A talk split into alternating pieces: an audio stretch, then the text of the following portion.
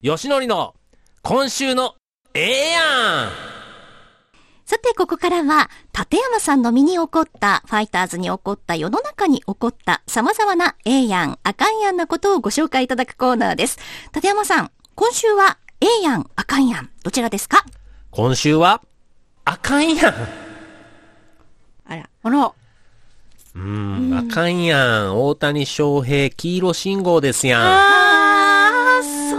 本塁打王争いね。うーん、まあね、残り3試合になったんです。はい。あの、ペレス選手、ゲレーロ選手、まあ、大谷選手で今ね、はいこう、壮絶な本塁打王争いを繰り広げてるんですけども、その中でまあ3本差がついて、まあ大谷選手は45本かな、うん。で、3本差で追いかけてるんですけども、はい。まあね、もう残り3試合で、はい。もう一気に1試合3本とか打たないとっていう状況なんですが、うん。で、その中でピッチャーとしての活躍も今シーズン、うんありましたよね。はい。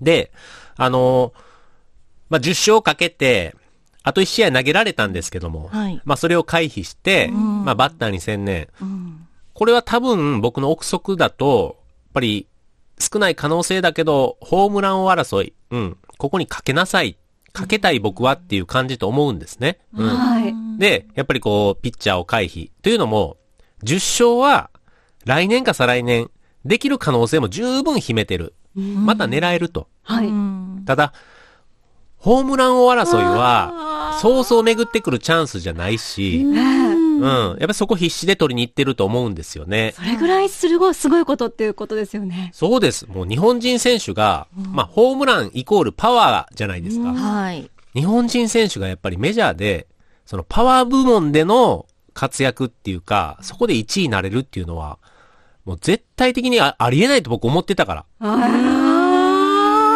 あの松井秀喜さんでさえね、あ。はい。うんそういったことに絡むこともなく、終終わってる現状を考えたら、いかに偉大なことをね、してるかと。で、最近よく聞くのは、史上何年、あの、何年ぶりとか史上初とかね、はい。そういう記録をどんどん打ち立ててる、大谷翔平選手が、まあその、もう絶対的になんかこう取ってほしいって思いが強すぎて、あと3本差やん、あかんやん、みたいな感じで、はいちょっとまあ今週はあかんやんになったんですけど、はい。はい。でも、なんとかね、まあもちろん確率的には十分まだまだ狙っていけるところなんで、はい。やっぱり1試合3本とか派手なことをやってのけるタイプなんでね。うん期待してしまいますけど期も待。したいけど、みたいな。はい。もう本当に、彼の活躍っていうのは、まあ、日本で毎日のように入ってきますけど、もう全米ではもっともっとこう取り沙汰されてて、うん。で、あの、メジャーリーグの選手の中でも彼に対する尊敬とかね、うん、こう憧れの念っていうのがもうすごいんですよ。だから、取ってほしいなと思いながら、やっぱりこう、なんか、あと、ちょっとこう、なんて言うんだろう、憎たらしいはい。選手だったら、はいあんまり応援しないんですけど、びっくりするぐらい、はい。人として出来上がった選手だし、はい。うん。なんか僕も評論家として、解説者として彼と何年か携わった時の、はいまあ直接インタビューもしましたし、二、はい人で会話もしましたけど、その、なんて言うんだろう、話し方とか、雰囲気とか、あーそういったところが、なんてできた青年なんだって感じるんでね。うん。だからね、フォアボール選んで一塁に歩く時に、はいゴミが落ちてたらポケットに拾って、ね、行くなんて、素晴らしい。もう素晴らしいにも程がありますよね。ゴミ？試合中に？拾って、ね。自分のことで精一杯ですよね。ね。ですからこう、まあ、野球の神様というか、こう、徳を積んで野球の神様に振り向いてもらおうっていうのは打算的と思うんですけど、自分の中でそういう徳をしっかり積むことが大切なんだと思ってやってるから、野球の神様は振り向くと思うんです、やっぱり。うん。かっこいいな。どんな人と結婚するんですかね。ね。そこがめ。ちゃくちゃ気になりますよね。現在27歳。あ、27歳か。はいうん。以前、立山さんも、大谷選手は、はいもう野球のことしかもう興味がないみたいなね、はい。そんなようなことをおっしゃってたことありましたよね。そうですね。うん。まあ、クリスマスイブにもうん室内練習場でね、うんそう。はいバットを振り続ける姿なんてね、うんうん狙ってやってんじゃないかって思うぐらいですけども、まあ、そんなことはなくて、うん。ただただ野球が上手くなりたいっていうね、うんまあ、一心不乱にこうバットを振り続ける、まあそういう男ですけど、純粋ですね。純粋です。うん。うん。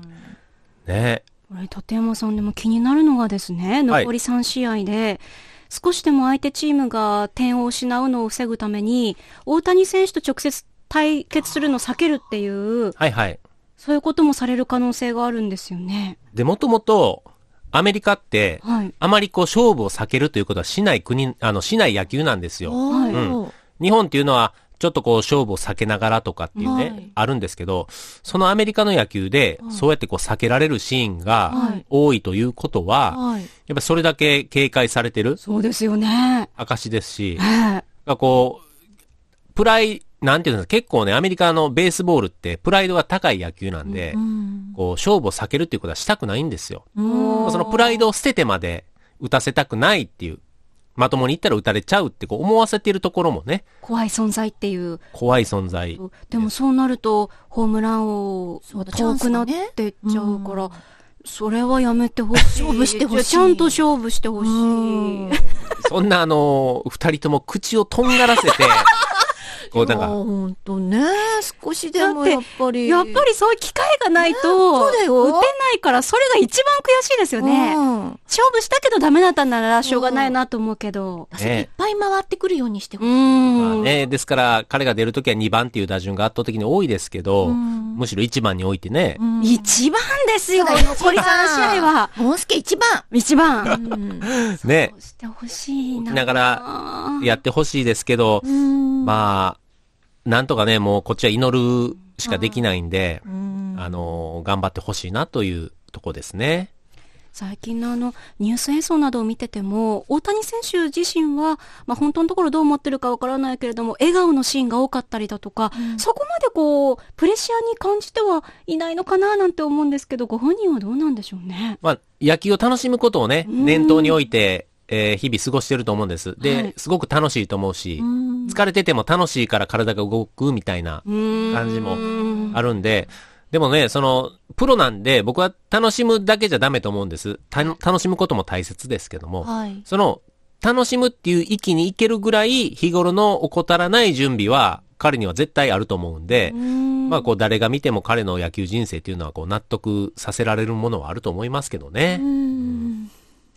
誰と結婚するんだろ そこですか？うそこにね。いやー、でもこれは本当に、ん。痺れる。展開、気になるところですけど。ど、祈祈りたいですね。ねはい。今週は赤い案お送りしました。